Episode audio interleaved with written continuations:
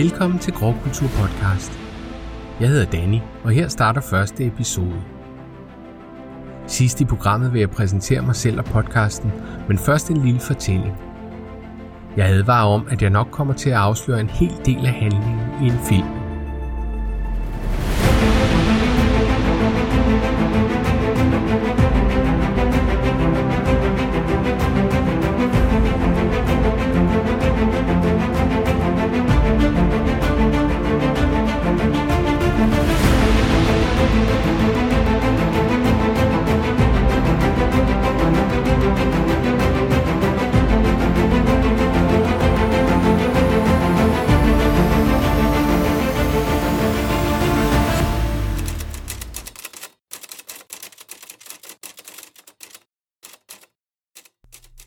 Mark Gatiss og Stephen Moffats BBC-serie Sherlock, som startede i 2010, er nok en af de bedste Sherlock Holmes-filmatiseringer nogensinde. Den er vanedannende og actionfyldt, og den trak detektiven effektivt ind i det 21. århundrede. Jeg var også glad for den amerikanske serie Elementary med Lucy Liu og Johnny Lee Miller, og filmene med Robert Downey Jr. og Jude Law. I det hele taget er jeg vist ret glad for de fleste filmatiseringer, jeg har set, fra de tidligste til de nye, fra dem, der er komedier til dem, der er gysere. Det er vist usædvanligt, når jeg også er så glad for bøgerne. Det er som om filmskabere har næsten grænseløs frihed til at ændre og nytænke, når bare det er Sherlock Holmes. Men fordi jeg er født i 1974, og fordi jeg var barn og ung i 80'erne og 90'erne, vil den rigtige Sherlock Holmes altid være Jeremy Bratts Sherlock Holmes. Den engelske serie gik off and on øh, i løbet af sidste halvdel af 80'erne og første halvdel af 90'erne. Brad spillede ham flamboyant og eftertænksomt, med glimt i øjet og meget menneskeligt. Jeg var 10 år, da serien startede, men jeg kendte allerede Sherlock Holmes. Det gjorde alle børn vist dengang, jeg tror især, det var de mange referencer i medier, og måske især i tegneserier og blade, der holdt børn informeret. Jeg kendte i hvert fald til hans forstørrelsesglas, hans pibe, og hvad jeg så som hans dobbeltskyggede kasket, for jeg var helt lille. Jeg kan for eksempel huske et hørespil, oplæst af Peter Kitter, øh, og en figur i Anders Sandbladene, der hed Herlock Holmes.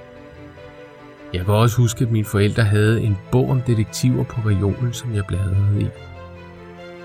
Men før jeg så første afsnit af Sherlock Holmes-serien i 1984, havde jeg allerede set en film.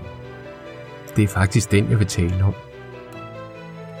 I rigtig mange år var den kun et minde. Indtil for omkring 10 år siden anede jeg ikke, hvad det var for en film, men jeg huskede ret meget fra den. Den var i sort-hvid og gammel. Den var meget alvorlig og ekstremt uhyggelig, huskede jeg. Den var fra 30'erne, og sandsynligvis lavet af Universal Studios som en del af deres serie af gyserfilm. Når jeg siger, at den rigtige Sherlock Holmes var Jeremy Brett, vil mine forældre sige, at det var Basil Rathbone. Ikke fordi han spillede Holmes, da de var børn. Det var længe før. Men fordi han havde gjort rollen til så meget til sin egen. Øhm, lidt på samme måde som Johnny Weissmuller gjorde med Tarzan. Min første Sherlock Holmes film havde Basil Rathbone i hovedrollen. Hvad jeg ellers huskede var en masse tåge, en kvinde som rystede og stirrede lige ud i luften.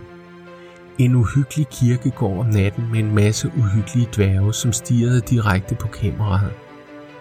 Et lig i en kiste og et hjemsøgt slot ved Loch Ness i Skotland. Hemmelige signaler fra et vindue med en paraply Loch Ness-uhyret, som dukkede op i togen og væltede en robåd på hovedet, mens de skreg hysterisk. En bygget kopi af Loch Ness-uhyret, der var en ubåd. Ubådens indre, som jeg altid senere kom til at tænke på, når jeg så steampunk-inspirerede film. Altså med kårerør og træ og damp og den slags. Genial film. Den har betydet utrolig meget for mig. Som sagt så jeg filmen igen for nogle år siden, og jeg fik mig lidt af en forskrækkelse. Min hjerne havde gjort noget mærkeligt i de mellemliggende år. Filmen er ikke i sort-hvid, men tydeligvis i farver. Det var den, fordi den er fra 1970 og slet ikke fra 30'erne. Det giver sig selv, hvorfor jeg troede, den var i sort-hvid. Vi fik ikke farvefjernsyn før en gang midt i 80'erne. Den er ikke lavet af Universal. Basil Rathbone er ikke med. Han havde været død i tre år, da filmen havde premiere. Dværgene var ganske rigtig med, men de var ikke uhyggelige, udover den uncanny valley følelse man får, øh, når man tror, at drengen pludselig vender sig om og har voksne ansigter. Ubådens mekanik har ikke meget at gøre med steampunk, og slottet var slet ikke hjemsøgt. Min hukommelse havde i den grad spillet mig et pus. Filmen hedder Sherlock Holmes privatliv eller The Private Life of Sherlock Holmes. Sherlock Holmes spilles af Robert Stevens. Til forskel fra Basil Rathbone og Jeremy Brett spiller han ham ikke kun flamboyant, men ekstremt camp. Det hjælper ikke, at han taler, hvad jeg vil kalde en slags whiff engelsk. Hans frisyr ligner mest af alt Roman Polanskis lange og nærmest virtuost satte hår i The Fearless Vampire Killers. Robert Stevens var først og fremmest teaterskuespiller, som mange så som Laurence Oliviers aftager. Han spillede med i flere film, blandt andet gyseren The Fix fra 72 og Spielbergs Emperor of the Sun fra 87. Han spillede også Aragorn med sit riffraff engelsk i BBC's radioteaterserie baseret på Ringenes Herre fra 1981. Dr. Watson spilles af Colin Blakely. Øhm, Blakely passer rigtig godt til rollen som Watson, selvom han spiller ham som skiftevis varmblodet hissigprop, liderbuks og filmens comic relief. Den franske skuespillerinde Genevieve Bachet spiller Gabrielle Valador. Hun havde allerede spillet med i El Cid, Belle de Jour og John Frankenheimers Grand Prix. Den russiske balletdiva spilles af Tamara Tofmanova, som selv havde været prime ballerina.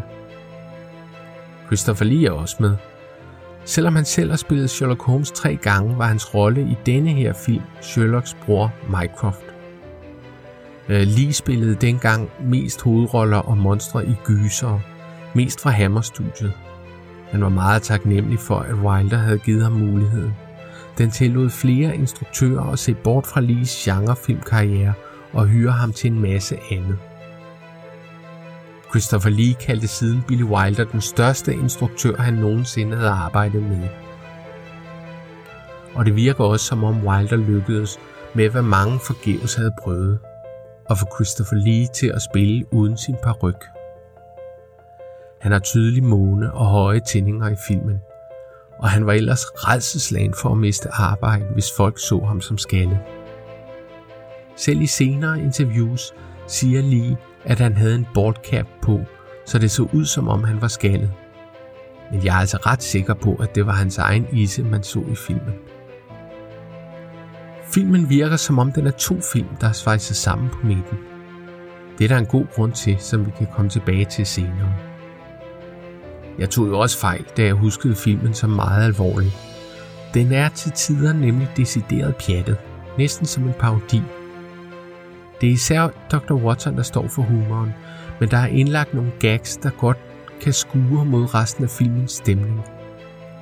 Blandt andet har Holmes opfundet en rygemaskine, der suger på mange cigaretter samtidig.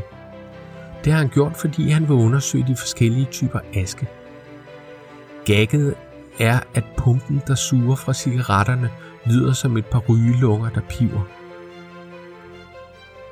Det er især parodisk, øh, når Sherlock Holmes rent faktisk siger ting som We are not only midgets, but also anarchists. Den måde, jeg havde set filmen som gammeldags, var også forkert. I den dengang nye serie med Jeremy Brett ser man i en af de første scener Holmes grej til at indsprøjte den kokain, han bruger i bøgerne.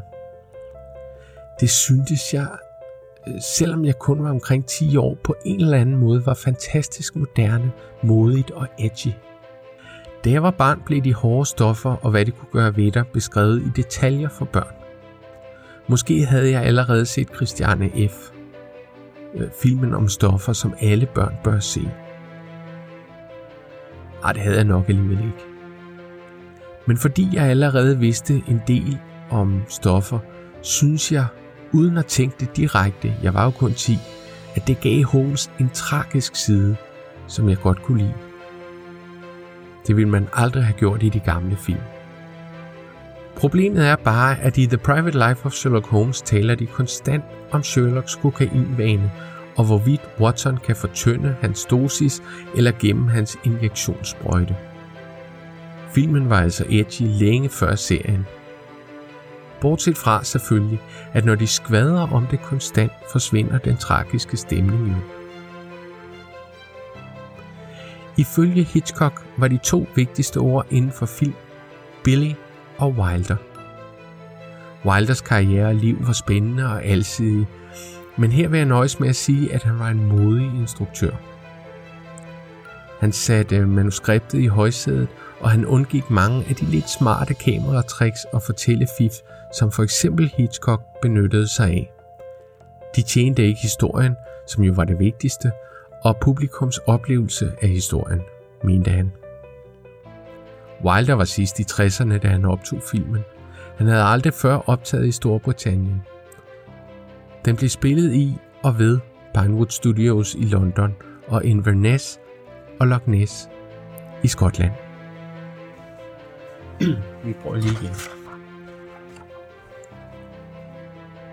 Omkring 140 meter af Baker Street er nu 1887 blevet bygget som kulisser på en mark ved studiet.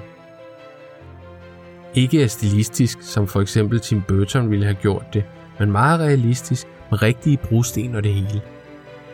Så realistisk, at jeg var meget overrasket over, at det havde været nødvendigt. London har jo mange gader, som med en lille makeover øh, kan se ud præcis som 1887. Flere scener blev optaget på Loch Ness, men kunne ikke bruges.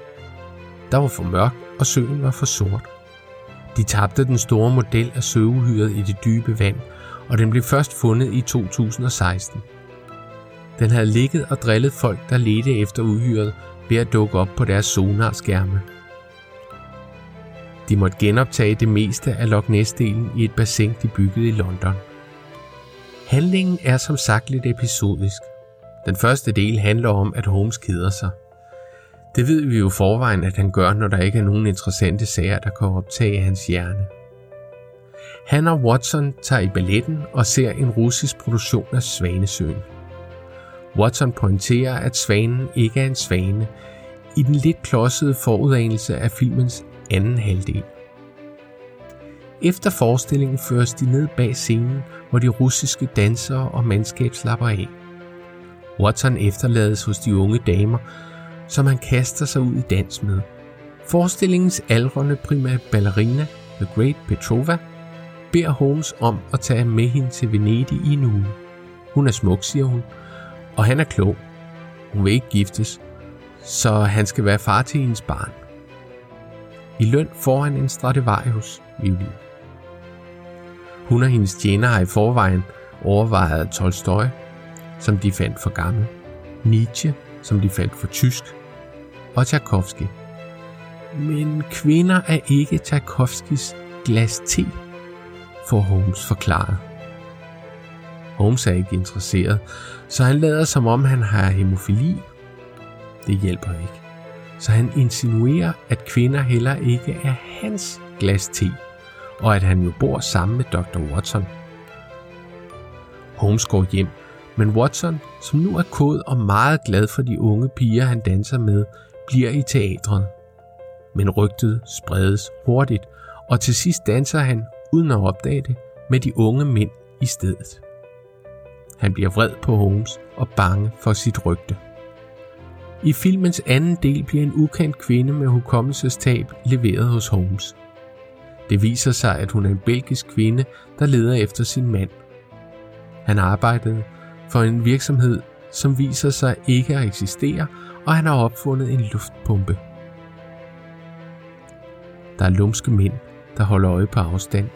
En tom butik, et bur fyldt med knarrefugle, en gammel dame i rullestol og en flok kutteklædte munke.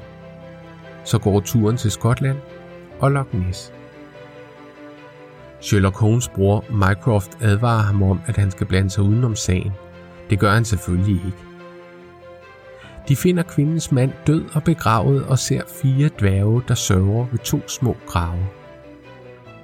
Watson kommer på et tidspunkt løbende og råber, at han har set søvehyret. Vi ser det også gennem hans kikkert, men det forsvinder i togen. Til sidst sejler de ud på lokken, og ud fra togen kommer søslangen og vælter båden. Men de redder sig op igen. Holmes føres til et slot og finder ud af, at det er hans egen bror, der står bag. Vi ser kopien af uhyret, som er en ubåd, som styres af dværgene, og at den skal bruges, hvis der bliver krig. Dronning Victoria ankommer til slottet, og Mycroft viser hende ubåden. Hun afviser den, da det ikke er ærefuldt at angribe sine fjender fra skjul. Her har Wilder utrolig nok tilladt sig at give hende replikken We are not amused. Jeg var meget skuffet, da jeg endelig så filmen igen. Det var slet ikke den fantastiske film, som jeg huskede. Den var ikke uhyggelig eller alvorlig. Den var altså også lidt fjollet. Jeg følte, at jeg havde mistet noget. Men jeg har set den igen siden. Den er stadig ikke det, jeg troede. Den er altså noget helt andet. Den skulle rigtig have været en helaftensfilm, med pause i midten og det hele. Peter O'Toole og Peter Sellers skulle have spillet Holmes og Watson, indtil Wilder besluttede at hyre nogle mere ukendte skuespillere. Og det forklarer jo også de humoristiske scener. Billy Wilder var stor fan af Arthur Conan Doyles bøger om Sherlock Holmes. Han ville lave en stor film om detektiven og planlagde faktisk uden succes to gange at filmatisere hans eventyr som musical. Denne film skulle have været et mesterværk, troede han. Han optog over tre timer, som indeholdt flere episoder, som filmselskabet endte med at klippe helt ud. Wilder havde tårer i øjnene, sagde han, da han så den færdige film. En scene var det nok meget godt, de fjernede, nemlig den sidste. Her beder Lestrade Watson om hans og Holmes hjælp til at løse et nyt mysterium. Sagen om Jack the Ripper. Watson afviser og siger, at han er sikker på, at de kan løse den uden Holmes. Det bedste ved The Private Life of Sherlock Holmes er, at den, på trods af den lidt platte humor, er indhyllet i en melankolsk stemning. Det er til dels på grund af musikken. Billy Wilder lyttede til Miklos Roches øh, violinkoncert fra 1953, mens han skrev manuskriptet og optog filmen og han hyrede komponisten, der var en gavet rotte til at lave filmmusik, til at omskrive den til filmen og skrive resten af soundtracket. Det er netop melankolsk musik. Den anden grund til melankolien er mere sløret og dog. Jeg fandt for nylig ud af, at Wilder ville have givet et klart indtryk af, at Holmes faktisk er homoseksuel, men ikke kan indrømme det over for Watson, end sige sig selv. Det forklarer meget af det spil, Robert Stevens lagde i Holmes' øjne.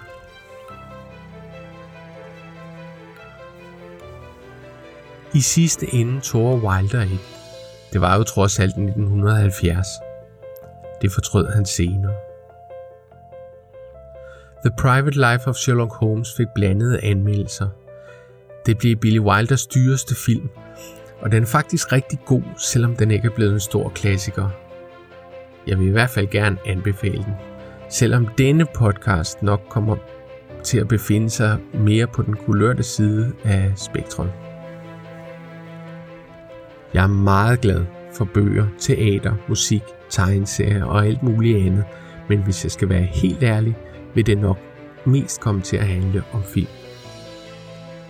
Jeg er lidt nervøs ved at starte.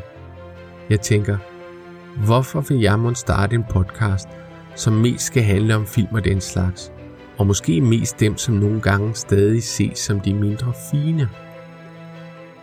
Det er jo ikke lige frem, fordi den del af kulturen er underbelyst og ikke rigtig er repræsenteret i mediebilledet. Der er hårder af podcaster, YouTubere, dokumentarister, øh, komikere, journalister, anmeldere og forfattere, der beskæftiger sig med præcis det samme – tror jeg virkelig, at jeg har noget at tilføje. Måske.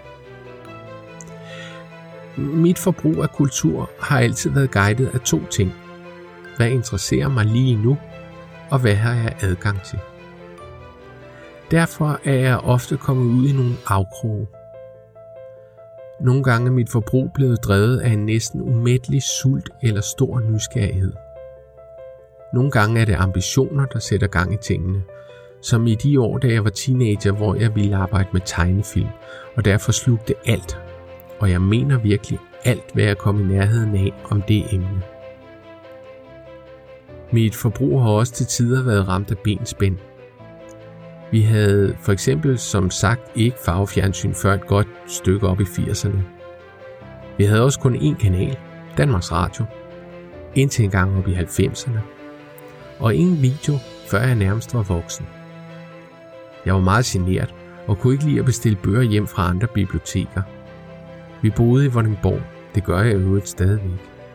Så øh, der var ikke så mange kulturelle muligheder, som hvis jeg for eksempel havde boet i København eller Aarhus. Jeg kunne ikke lige gå i Fantask og købe mig et Fangoria eller en amerikansk tegneserie. Jeg tror faktisk ikke, at det har været en dårlig ting for mig. Jeg tror, at den fortvivlelse over for eksempel ikke at være i stand til at se særlig mange amerikanske tegnefilm på DR, øh, ikke at se andre film end dem i tv eller biografen, hvor jeg kom ofte, og ikke at låne andre biblioteker end dem på vores lokale bibliotek, har givet mig en indre ild. Hvis vi for eksempel taler om tegnefilm, betød det, at jeg læste alle bøger, helt igennem, mange gange, hvis der stod noget om tegnefilm. Mit lokale bibliotek havde to bøger, som begge havde en masse om tegnefilm. Den ene var Jakob Stelmans tegnefilmens historie, og den anden var Leonard Maltins The Disney Films. Det var dem, jeg brugte mest tid på. Jeg tror, at jeg lærte mere engelsk af Maltins bog, end jeg gjorde alle årene i folkeskolen. Desuden lånte jeg hørespillene, der var baseret på Disneys film, eller Asterix og Tintin for eksempel. Jeg lånte også Disneys billedbøger, da jeg faktisk var alt for gammel til det. Det betød også, at jeg lærte at sætte pris på andet end de amerikanske tegnefilm. Jeg kunne få noget ud af Kalles klatretræ og Alfons Åberg. Simba Søfaren og Æbekongen. Cirkeline og den lille muldvarp. Men årets højdepunkt var nu alligevel Disneys juleshow – og jeg gik aldrig glip af sådan tegnefilm. Det var ikke kun tegnefilm, jeg så på på den måde. Det var næsten alt. Måske lige bortset fra bøger og tegneserier, som mit bibliotek jo havde masser af. Jeg kommer fra et arbejde hjem, så vi købte ikke så meget. Men da jeg var teenager, kunne jeg købe mange blade og tegneserier i byens antikvariater, øh, hvor de ofte lå hulter til bulter og kostede meget lidt. Jeg kunne også hugge dem fra min storebror, der havde masser. Jeg så heldigvis mange film og serier i fjernsynet. Jeg så Luc Bessons Subway for første gang en fredag aften, da jeg har været en 11-12 år gammel. Jeg grinte højt og længe af Ishtar med Dustin Hoffman og Warren Beatty, uden at vide, at folk syntes, den var dårlig. Jeg så masser af John Wayne westerns, Gør Gokke og Chaplin – jeg så Once Upon a Time in the West med min far. Jeg så Sound of Music, Borte med Blæsten og Ben Hur. Jeg så masser af Hill Street, Columbo, Cosby, Alf, Nord og Syd med Patrick Swayze, Skønheden og uddyret med Linda Hamilton og Ron Perlman, og Robin Hood-serien sammen med min bror. Som et meget blandet kulturindtag Samlet med min konstante følelse af at være underernæret, gjorde mig faktisk rigtig godt som ung. Senere i livet tog jeg mildest talt revanche og så tusindvis af film på video, læste uden begrænsning og lyttede til alt muligt forskellig musik. I flere år droslede jeg ned, blev gift, fik børn, blev nyhedsjunkie og politisk interesseret. Men selvom jeg har opnået en del, har jeg manglet noget, og de senere år er jeg begyndt at vende sådan rigtig tilbage til mine rødder.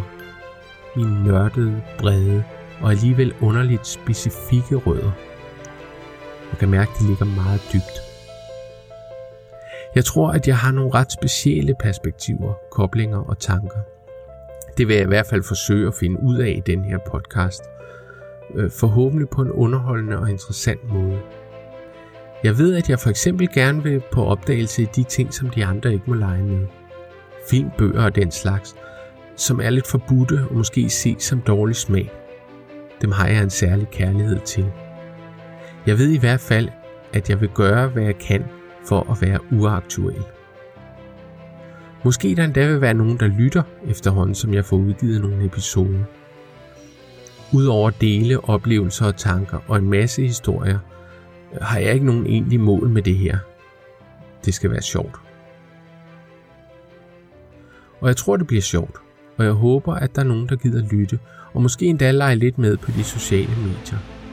Det er i hvert fald min måde at række ud i verden og mærke efter og se, om der er nogen. Jeg tror, at vores kulturelle oplevelser er meget vigtige for os i vores udvikling, og at vi giver slip på noget i os selv, når vi mister interessen eller skifter perspektiv. Det er både godt og skidt. Grov Kultur Podcast vil udkomme med ret ujævne mellemrum. Formen vil nok skifte regelmæssigt, indtil jeg finder et godt flow. Tusind tak, fordi du lyttede med.